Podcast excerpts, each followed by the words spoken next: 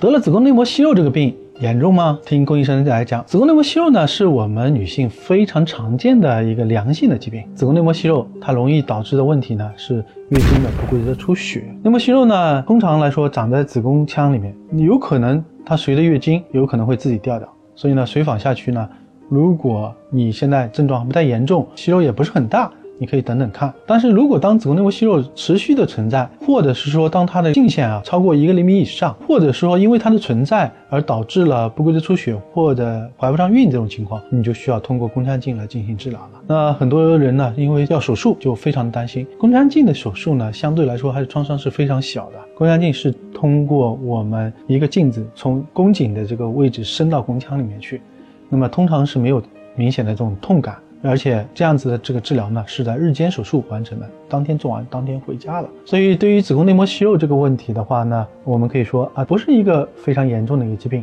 是我们妇科最为常见的一个问题，不用太过度的一个担心。